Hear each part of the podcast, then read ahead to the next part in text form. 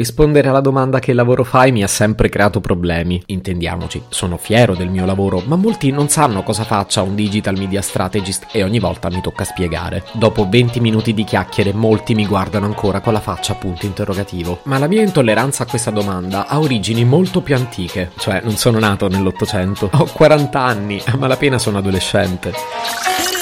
Se potevi cambiarmi il carattere, nascevo Ward.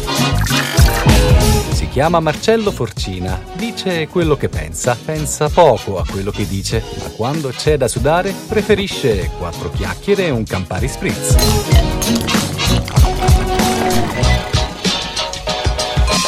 E così le domande sul lavoro ho cominciato a soffrirle quando ero ancora un bambino. Facevo le elementari quando la mia deliziosa maestra chiese alla classe Che volete fare da grandi? Luigi rispose il pompiere, Tiziana la ballerina e Francesco il calciatore. Io ci pensai un attimo e poi dissi Io da grande voglio fare il postino.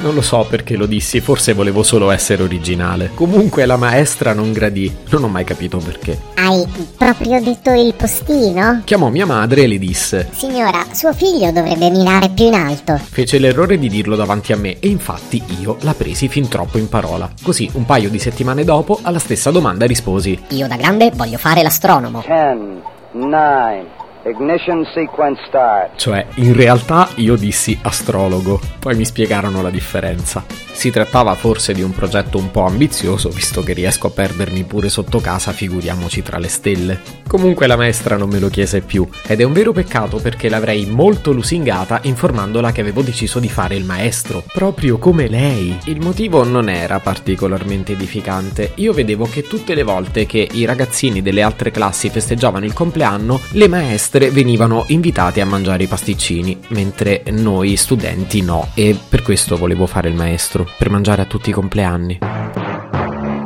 Ecco, poi il maestro non l'ho più fatto, ma i pasticcini non mi sono mai mancati nella vita.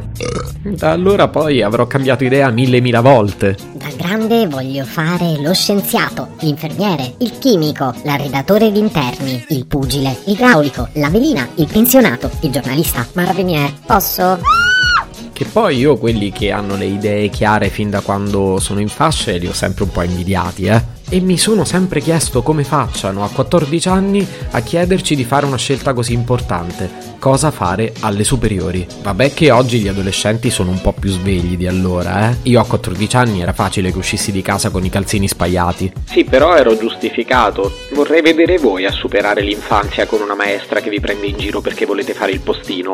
Giusto per tornare seri un secondo, leggevo una ricerca di Alma Diploma che ha intervistato 90.000 studenti diplomati tra il 2009 e il 2013. Ebbene, un diplomato su due dichiara di aver fatto la scelta sbagliata. 其他。Mi sembra una percentuale un po' grave, dico mi sembra perché in matematica non sono mai stato molto bravo, infatti volevo studiarla all'università. Sì, l'allero. Dicono che ci sia un criterio per riuscire a capire se quello è il lavoro che vuoi fare nella vita e si chiama Strategia del piatto di merda. Scusate il francesismo. Devi pensare al cibo che odi di più, poi pensi al lavoro che vuoi tantissimo fare nella vita e se sei disposto a mangiare tutti i giorni della tua vita quel cibo pur di riuscire ad essere la persona che vuoi, allora è il lavoro giusto. Boh. Per concludere, questo episodio del podcast ha tre morali, scegliete voi. Morale numero 1. I grandi sono cattivi e non dovrebbero farle certe domande ai bambini. Morale numero 2. Nessuno vuole mai fare il disoccupato, ma poi ci riescono in tanti.